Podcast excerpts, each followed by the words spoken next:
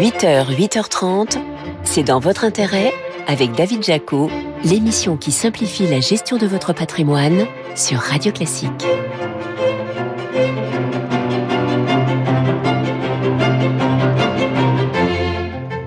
Bonjour, ravi de vous retrouver comme tous les dimanches matins sur Radio Classique, nouveau numéro de C'est dans votre intérêt. Au programme de cette émission, on vous parlera de cette obligation auprès du fisc que les propriétaires immobiliers doivent réaliser avant vendredi prochain. Votre invité, ce sera Vincent Salimon, le président de BMW France, avec qui on verra s'il vaut mieux opter pour un leasing ou un crédit classique quand on achète une voiture neuve. Enfin, vous verrez que l'achat en viager est une vraie alternative au crédit immobilier pour devenir propriétaire.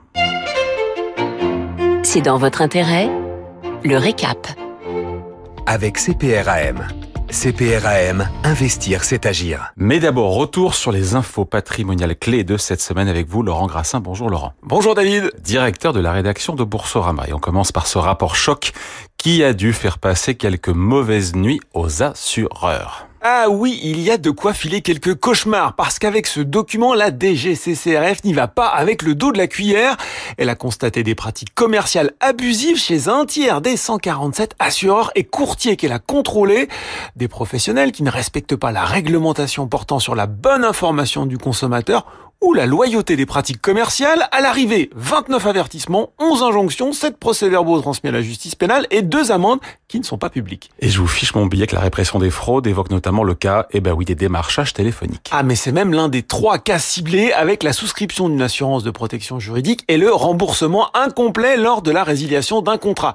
Euh, pour le démarchage téléphonique, le taux de non-conformité atteint d'avis 38%. Les abus concernent notamment, eh ben oui, les personnes très âgées déjà euh, couvertes par la plupart d'entre elles par une assurance complémentaire santé, ces consommateurs vulnérables sont la cible, je cite, de courtiers peu scrupuleux qui ne dévoilent pas leur identité réelle et tiennent des discours trompeurs. Ils se font passer pour la mutuelle de l'assuré pour tenter, bah oui, de faire signer un simple avenant ou euh, signe le contrat électroniquement à la place du client, rien que ça. Voilà, et on espère que ça a poussé un petit peu les principaux intéressés à améliorer leurs pratiques. S'il y en a un, en revanche, qui recueille toutes les satisfactions, c'est notre livret A qui reste plus que plébiscité au mois de mai. Ah, c'est une véritable success story. Hein. Selon les chiffres de la Caisse des dépôts publiés euh, ce mercredi 21 juin, le placement préféré des Français a engrangé 2,47 milliards d'euros en mai. C'est 80% euh, de plus que l'année dernière à la même époque. C'est la deuxième plus forte collecte en mai depuis 2009. Ah, et là aussi, c'est impressionnant. Après celle enregistrée en 2020 pendant le confinement et l'encours total flirte désormais avec les 400 milliards d'euros. Mais alors la question que tout le monde se pose et qu'on a déjà posée sur cette antenne, c'est la revalorisation en août ou pas. Ah, Mais c'est un suspense de dingue, un suspense hollywoodien, David. J'attendrai le 13 juillet et les chiffres définitifs de l'inflation de juin pour faire ma proposition au ministre, déclaré en début de semaine aux échos le gouverneur de la Banque de France, François Villeroy de Gallo. Vous en pensez quoi, David? Bon, euh, bah, je dirais quoi, statu quo ou une toute petite revalorisation symbolique? Bon, en gros, je me mouille pas trop. Ah oui, d'accord, effectivement. Bon, avec un pic d'inflation qui semble désormais derrière nous, ça ne devrait pas inciter notre gouvernement à relever le rendement de ce produit star, d'autant qu'on a déjà eu l'occasion de dire que ça grinçait en coulisses. L'attente va être longue jusqu'à la décision officielle. Alors, on en a déjà beaucoup parlé ici dans cette émission. La hausse des taux a fragilisé le pouvoir d'achat immobilier des ménages et on a un chiffre très parlant pour le prouver. Qu'est-ce que c'est, David 18 mètres carrés?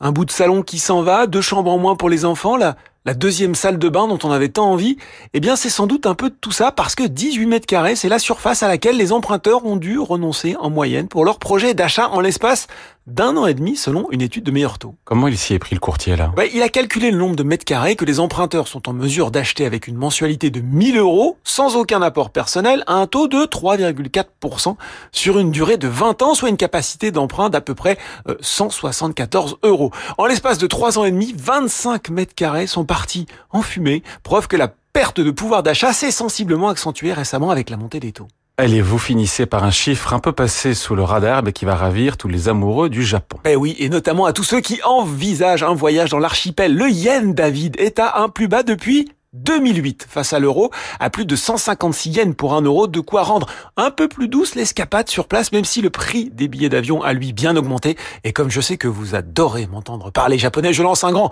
yoi tabio à tous ceux qui partiront. Voilà, bon voyage, c'est ça. Hein? Exactement. Arigato à vous pour ce récap de la semaine. Laurent Grassin, directeur de la rédaction de Boursorama. Merci David. Allez, on vous parle à présent de cette nouvelle déclaration de votre bien immobilier. On se demande ce que le fisc va bien pouvoir en faire. C'est dans votre intérêt. On ne vous impose rien. Les propriétaires de biens immobiliers qui ont jusqu'à vendredi pour remplir la nouvelle déclaration d'occupation de leurs biens immobiliers. Bonjour maître Jérôme Barret. Bonjour David. Avocat associé chez Yards, la date limite approche à grands pas. En cas de retard, tiens, est-ce qu'on risque une amende?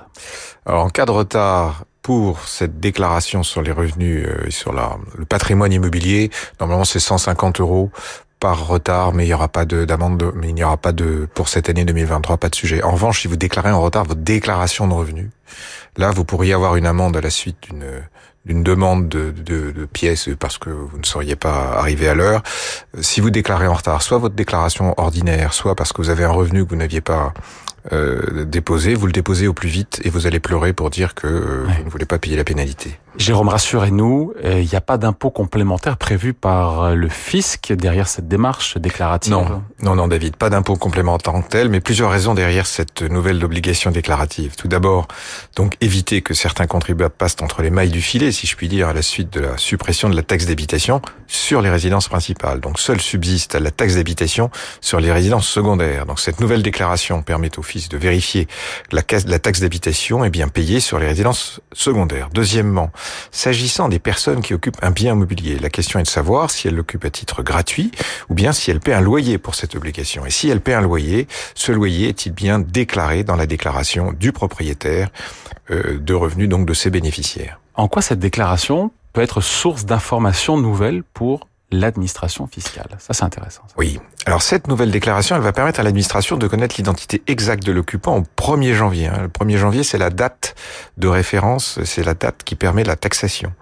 Car en effet, la détermination des taxes d'habitation constitue un casse-tête pour l'administration fiscale au regard euh, ou à cause d'un délai de prescription qui est réduit. C'est un an plus l'année en cours.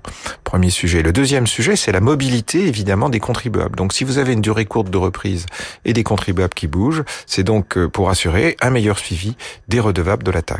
Bon, est-ce qu'il faut craindre euh, une vague de taxes pour le coup sur les logements vacants? Alors évidemment, évidemment dans la foulée, puisque le, seront taxables à la taxe d'habitation les résidences secondaires. Et évidemment, si vous n'occupez pas la résidence secondaire et que vous déclarez que vous ne l'êtes pas, vous serez alors soumis à ce moment-là à la taxe sur les logements vacants. Et pour la combattre, ce sera difficile, il faudra démontrer que votre bien n'est pas habitable, et donc le démontrer, c'est le démontrer. Alors quand on remplit, encore une fois, cette déclaration, on voit une catégorie, une case avec la catégorie de son logement.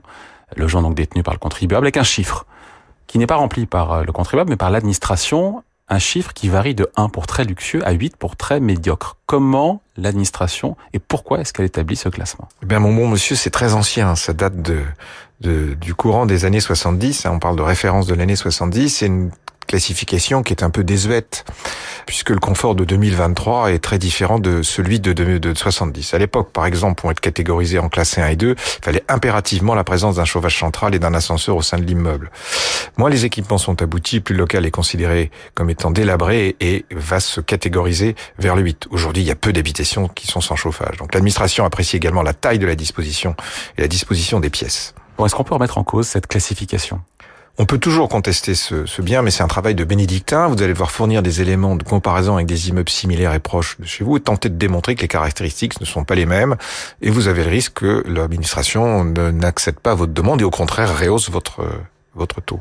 Quel est l'intérêt, justement, de contester? L'intérêt, c'est que, comme les bases sont fondées sur un critère de confort et de luxe, plus vous êtes haut, plus vous êtes taxable, plus vous êtes bas, moins vous êtes taxable. Donc vous aurez intérêt à vouloir diminuer ce taux. Bon, et dans quel cas c'est judicieux de contester alors? Je pense que si vous avez un bien, c'est difficile, il faudrait qu'il y ait un travail qui soit standardisé. En revanche, si vous détenez beaucoup d'appartements ou beaucoup d'immeubles, à ce moment-là, vous pouvez tenter de manière globale de faire changer la catégorie de vos locaux. Merci beaucoup, maître Jérôme Barret, avocat associé chez Yards. Merci, David. Elle en parle à présent, financement automobile, entre leasing ou achat classique. Quelle est la solution la plus intéressante? Réponse maintenant.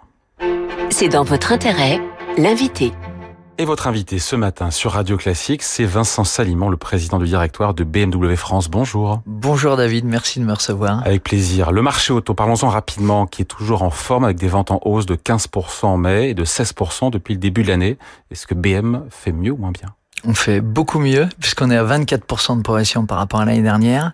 Et surtout on continue à progresser par rapport aux années précédentes parce qu'on peut se comparer par rapport à avant la pandémie, à 2019 par exemple, et le marché il est, il à moins 25 donc il manque quelques voitures quand même, ça manque un petit peu de dynamisme donc on pourrait faire mieux au niveau du marché, mais pour BMW comme pour Mini, on est quasiment étal, on est à moins 2 par rapport à mai 2019, ce qui veut dire qu'on performe très très bien. Et sur la part des voitures électriques, euh, qui augmente en moyenne à nouveau. Euh, en mai, en France, on a 16% des voitures neuves vendues qui sont électriques désormais. Là encore, BM fait mieux, moins bien Alors oui, globalement, pour BMW, on sera à 15% en fin d'année, donc on sera à ce niveau-là. On est un petit peu en dessous maintenant parce que on vient de lancer les nouveaux modèles et notamment le BMW iX1. Donc euh, le temps de le livrer, on sera à ce niveau-là en fin d'année. Et pour Mini, on est largement au-dessus puisqu'on est en livraison à 20% et en prise de commande à près de 30%. Donc une très bonne dynamique. Bon, acheter un modèle électrique, on le sait, c'est 20 à 30% plus cher à l'achat que l'équivalent avec moteur thermique essence ou diesel. Vous comprenez que pour beaucoup de Français, cette voiture électrique soit perçue comme étant, ben voilà, trop chère, élitiste. Alors, ça peut être le cas pour certains modèles électriques. Maintenant, c'est pas le cas chez BMW ni chez Mini. Donc chez BMW, on a une offre actuellement pour le BMW X1 qui est sorti en fin d'année dernière, où nous sommes à 490 euros par mois sans aucun apport parce qu'on veut une approche transparente sur un modèle bien équipé. Et nous sommes à ce niveau de loyer. prix d'achat Alors, prix d'achat, mais 85% de nos sessions à des clients sont des locations en fait. Donc il faut. C'est d'ailleurs le sujet du jour. Hein. Mais mais tout à fait, mais c'est important parce que ce qui intéresse un client, c'est pas son prix d'achat, c'est son coût de détention. Et donc le coût de détention dépend du prix d'achat, mais aussi un vrai changement dans la l'appréhension qu'on a de sa voiture. Et Alors c'est pas un vrai changement chez nous parce qu'on a lancé depuis 20 ans et donc aujourd'hui chez nous euh, le coût de détention, en tout cas chez BMW, le coût de détention pour un modèle thermique ou un modèle électrique est le même. Donc les Français qui sont de plus en plus nombreux à faire le choix de la location avec option d'achat, le leasing, plutôt que l'achat classique avec un crédit à la consommation, c'est vraiment la, solution la plus intéressante pour eux, parce qu'effectivement les loyers sont plus bas que les mensualités, mais bon après il y a d'autres question, la valeur de rachat. Euh, c'est vrai que vous avez la, la, la, valeur de revente, vous avez le taux d'intérêt, mais oui, c'est c'est ce qui est de plus intéressant pour un pour un client, pour un utilisateur, et c'est pour ça que ça représente la grande majorité de nos ventes ou de nos locations. Pourquoi? Parce qu'en fait, le risque de revente future est assuré par le constructeur. Et comme pour BMW, comme pour Mini, comme pour BMW Motorrad, c'est valable sur le deux roues aussi. Comme nos valeurs de revente sont très élevé et on voit que le marché VO en fait est en train de euh, véhicule d'occasion pardon est en train de progresser mais finalement c'est vraiment une très bonne solution pour les clients. Rappelez-nous le principe quand même de la location avec option d'achat. Eh bien globalement vous prenez une voiture, vous la financez chez BMW Finance par exemple, qui est notre captive en fait, la société de financement avec qui on finance à peu près 50% ou une banque, les banques aussi de notre volume. Mais vous pouvez le faire avec une banque, c'est plus du crédit en général, mais il y a des sociétés de location qui proposent effectivement de la location.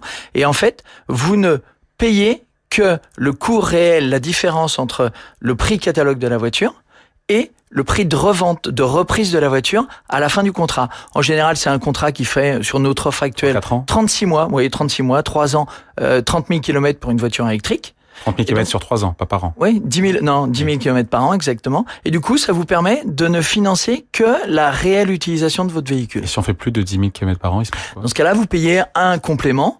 Euh, pareil pour la remise en état, hein, il faut être complètement transparent. Donc il, y a, il y a un sujet là-dessus. Vous pouvez payer effectivement un complément à, à, à, quand vous rendez la voiture, mais finalement, c'est une solution qui satisfait les clients. Pourquoi? Parce que finalement, c'est une solution euh, confort ou c'est une solution tranquille en fait. Voilà, avec des loyers qui sont plus bas que les mensualités d'un crédit auto. Oui, oui, tout à fait, parce que vous n'avez pas à amortir la voiture jusqu'à euh, le un coût de détention à zéro. Donc, ouais, donc quelque part, le, la LOA, ça permet de rouler dans un véhicule premium, j'aurais dire qu'on n'a peut-être pas les moyens d'acheter. Pardon de le dire comme ça. Hein. Alors, ça permet surtout à un véhicule premium d'avoir un coût de détention qui est quasiment similaire à un, véhicule généraliste, à une marque généraliste, parce que les véhicules généralistes en général ont des, des prix catalogues plus faibles, mais des valeurs de revente plus faibles. Donc le coût de détention, en fait, se rapproche euh, largement entre un véhicule généraliste et un véhicule premium. Dans la LOA, la location avec option d'achat, tout est inclus aussi, il faut le rappeler, il y a l'assurance, il y a l'entretien. Alors, tout dépend de l'offre, tout dépend ah. du package que vous prenez. C'est plus cher. Euh, mais chez BMW, alors effectivement, en fonction des options que, que vous prenez, euh, ça, ça peut coûter un petit peu plus cher. Mais ce qu'il y a chez BMW d'intégrer, c'est euh, une offre avec une recharge gratuite pendant un an pour un véhicule électrique, une recharge gratuite pendant un an quoi, une recharge chez Unity. ben, Parce qu'il est important de pouvoir surcharger. Et en fait, euh, chez BMW Group, nous avons décidé d'inciter au maximum les clients à passer une mobilité électrique, une mobilité responsable.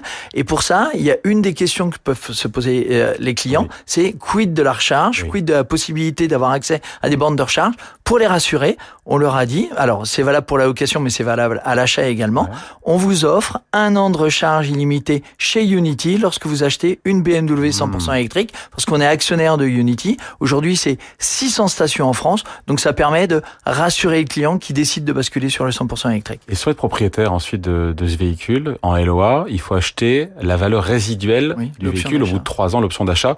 Comment s'assurer qu'on ne la surpaye pas? Alors, bah, transforme une bonne affaire en mauvaise affaire. On peut tout simplement euh, bah, ne pas acheter la voiture si on considère que l'option d'achat est trop importante. C'est pour ça que c'est très confortable pour les clients. Qu'est-ce qu'ils font les gens d'ailleurs en général? Alors, en général, en ce moment, ils l'achètent parce que le marché du véhicule d'occasion est très élevé. Il y a cinq ans, avant la pandémie, ils avaient plutôt tendance à rendre la voiture, mais c'est relativement facile. C'est qu'à l'issue de votre contrat, et vous avez la valeur de, de, rachat, vous regardez quelle est la valeur de marché en allant sur les sites internet. Hein, c'est relativement facile, et du coup, vous décidez d'acheter la voiture ou pas. C'est vraiment une une offre de tranquillité pour le client. Il y en a beaucoup qui disent que, au final, après avoir payé les loyers et la valeur résiduelle, Passance Aliment, ça revient plus cher que le crédit auto classique, la LOA. Alors c'est un service, donc ça peut revenir plus cher, mais mais pas toujours. Tout dépend de l'évolution du marché. Euh, ce qui est ce qui est certain, c'est que on va de plus en plus dans un monde où l'abonnement, la location, on sort des notions d'acquisition. Ben pour automobile, on le fait, et chez BMW Group, on le fait depuis 20 ans, puisque c'est une offre qu'on a lancée en 2003. Hum. Mais si dès le départ, on, on sait qu'on va être propriétaire de, la voiture. On se dit que mieux vaut se tourner vers un crédit classique, c'est ça le bon conseil? Alors on peut, mais on sait jamais si on veut être propriétaire de la voiture. Et en plus, vous avez, on est dans une, on, vit une transformation dans l'automobile aujourd'hui, dans la mobilité en général. On ne sait pas exactement pour les zones à faible émission. Est-ce qu'on va pouvoir rentrer dans Paris intramuros avec un moteur diesel à partir de 2025 Aujourd'hui, a priori, c'est pas le cas. On verra comment ça va évoluer. L'avantage avec la location, c'est que vous ne prenez pas de risque. C'est le constructeur qui prend le risque éventuellement d'avoir un, voiture diesel, une voiture diesel, pardon, dans trois ans qui ne pourra peut-être plus rentrer dans Paris. Et dans ce cas-là, pour le constructeur, c'est pas grave parce qu'on vendra la voiture en province. Pour le client, c'est un petit peu plus compliqué. Quid après des frais de remise en état? Quand le client rend sa voiture en LOA, il paraît, il paraît que les pénalités sont souvent démesurées pour quelques éraflures. Est-ce que c'est vrai ou est-ce qu'il y a des mauvaises surprises à la Alors, tout dépend des constructeurs et des sociétés de financement. Euh, chez nous, il n'y a pas de pénalité déjà. C'est simplement, il faut que la voiture soit remise en état ou soit rendue dans un état normal d'utilisation. Mais moi, ce que je conseille aux clients, et on a des niveaux de satisfaction clients qui sont supérieurs en location qu'en achat pur. Donc ça veut dire que les clients sont plutôt satisfaits des offres qu'on leur propose. Moi, ce que je conseille, c'est de ramener la voiture en concession juste avant la fin du contrat pour qu'il y ait un état des lieux qui soit fait par la concession, éventuellement un petit peu de remise en état, ce qui évitera aux clients d'être facturés par la société, de financement. Ouais, on voit que l'intérêt de la LOA, si je résume comme ça, c'est de changer finalement régulièrement de voiture, d'avoir l'esprit libre pour le, le règlement de l'entretien, de l'assurance, mais sans en être propriétaire. Et d'avoir la voiture et la motorisation qui correspond à son, usage. Aujourd'hui, vous pouvez très bien prendre une voiture diesel parce que vous roulez beaucoup, mais demain, une voiture électrique euh, correspondra exactement à vos besoins. Et eh bien, avec la location, vous pouvez changer et adapter votre voiture en fonction de vos besoins. Et ceux qui vous disent que c'est jeter de l'argent par les fenêtres? Ah, c'est pas du tout le cas. de faire une LOA Non, c'est pas du tout le cas parce que c'est un service, c'est un service qui est rendu par les sociétés de financement et les constructeurs. Ouais. Le marché, je crois que c'est euh, plus de la moitié en France du financement d'une voiture euh, neuve qui se fait en LOA. Vous me disiez chez BMW. Nous, on est à 85 parce que alors parce que déjà on fait beaucoup de ventes à entreprise, 60% de mes ventes pour BMW. Ah oui. Aujourd'hui sont faites à entreprise. Ça, sur les ça c'est de la location longue durée, mais sur les particuliers chez Mini on est à plus de 90% parce qu'on a des formules de location qui sont vraiment intéressantes pour les clients. Et chez BMW on est un petit peu inférieur, mais globalement on tourne autour de 80%. Même avec des taux d'intérêt qui ont beaucoup monté depuis un an, euh, comment vous le répercutez sur les loyers de vos locations avec l'option d'achat C'est très intéressant. J'aurais dû commencer par ça d'ailleurs. Et si vous regardez, non mais et si vous regardez l'évolution du loyer de la mini électrique, une mini 100% électrique euh, qui est une voiture urbaine parfaite, on était avant la hausse des taux à 295 euros par mois et nous sommes encore aujourd'hui à 295. Mais vous avez rallongé la durée du. Euh... Non, on n'a pas changé les, les, conditions du contrat. C'est 36 mois, 30 000 km. La seule différence, c'est qu'on reprend la voiture plus cher. Ah. Pourquoi on reprend la voiture plus chère Parce que le marché du véhicule d'occasion s'est renchéri. Donc on pourra revendre la voiture plus chère dans trois ans. On ne sait pas dans trois ans. Donc finalement, on ne sait pas où sera le marché de En tout cas, on prend le pari. Et on assume le pari, c'est pas le client qui va le supporter, et du coup, ça permet d'avoir un coût de détention qui n'a pas évolué. Allez, merci à vous. Vincent Salimon, le président du directoire de BMW France. Allez, on vous parle à présent de l'achat immobilier en viager. C'est dans votre intérêt, les clés de l'immobilier. Et oui, l'achat en viager qui est une vraie alternative au crédit immobilier pour devenir propriétaire. Bonjour Emmanuel Botta. Bonjour David. Rédacteur en chef de Capital. Alors c'est vrai qu'un achat en viager permet d'accéder à la propriété sans avoir besoin nécessairement d'emprunter. Et on se dit qu'en ces temps où les crédits immobiliers sont plus chers et sont moins faciles à décrocher, eh ben le viager retrouve de l'attrait. Oui, tout à fait. Effectivement, d'ailleurs, on le voit dans on le voit dans les chiffres. Hein. On a une croissance qui est estimée à un peu plus de 10% euh, euh, cette année. Euh, jusque là, c'était assez assez flat comme on dit parce que c'était un, marché d'investisseurs et on voit effectivement que vous disiez au début euh, des taux euh, des taux d'immobilier qui sont à 3,5 on, va vers les 4 on parle même de 5% qui sortent beaucoup de ménages du marché de l'immobilier donc là on arrive euh, sur le viager où on n'est pas obligé d'acheter plein pot si je puis dire on peut il y a ce qu'on appelle un, bouquet qui est en, en général de 20% du prix du bien et ensuite une rente mensuelle ou trimestrielle ou annuelle qui fait qu'effectivement des, des ménages modestes, ou en tout cas des gens qui n'ont pas forcément envie de passer par le crédit immobilier, peuvent accéder à la propriété. Rappelez-nous comme le principe du viager, donc il y a le bouquet, donc c'est une somme forfaitaire qu'on paye tout de suite Exactement. Alors voilà, effectivement, donc on commence par calculer euh, le prix euh, du bien par rapport au, marché. Euh, en général, on a entre 20 et 30 euh, qui on doit donner au moment de la signature. C'est ce qu'on appelle le bouquet. Donc pour un, bien de 200 000 euros, c'est entre 40 000 et 60 000 euros à, donner immédiatement. Et ensuite, on a une rente en général mensuelle, mais ça peut être trimestriel ou annuel, qui est donnée pour euh, au, au, au, vendeur, qui lui permet en général de, de, de subvenir à ses besoins, parce que les, les, les gens qui qui, qui rentrent dans une démarche de viager sont des gens qui ont en général 75 ans et qui font ça pour essayer euh, d'améliorer leur quotidien et, et leur, euh, leur petite retraite. Voilà, après ils peuvent rester ou pas? Le, le, viager, il est libre, occupé, le vendeur, il reste dans les lieux ou il va Alors, là, Il y a les deux. Il y a les deux. C'est vrai que en général, on pense à viager occupé parce qu'il y a notamment eu un, film très très connu sur le sur le sujet et de fait, dans 90% des cas, c'est ça, c'est-à-dire qu'on continue à, on, achète un bien où la personne, que la personne continue d'habiter, mais il y a aussi des viagers libres. Alors en général, ça c'est plutôt des, des, gens qui ont des résidences secondaires qui ont plus l'envie ou plus souvent l'énergie ou en tout cas l'argent pour euh, s'occuper du bien. Ça c'est l'idéal, mais c'est assez rare. Euh, en général, effectivement, c'est un viager occupé et on continue bah, d'avoir de donner cette rente euh, jusqu'à ce que la personne euh, décède et auquel cas on peut accéder en, en pleine propriété au bien. Et pour celui qui vend le viager, quel est l'intérêt Mieux vaut vendre en direct son bien bah, et, et, encaisser le capital, non?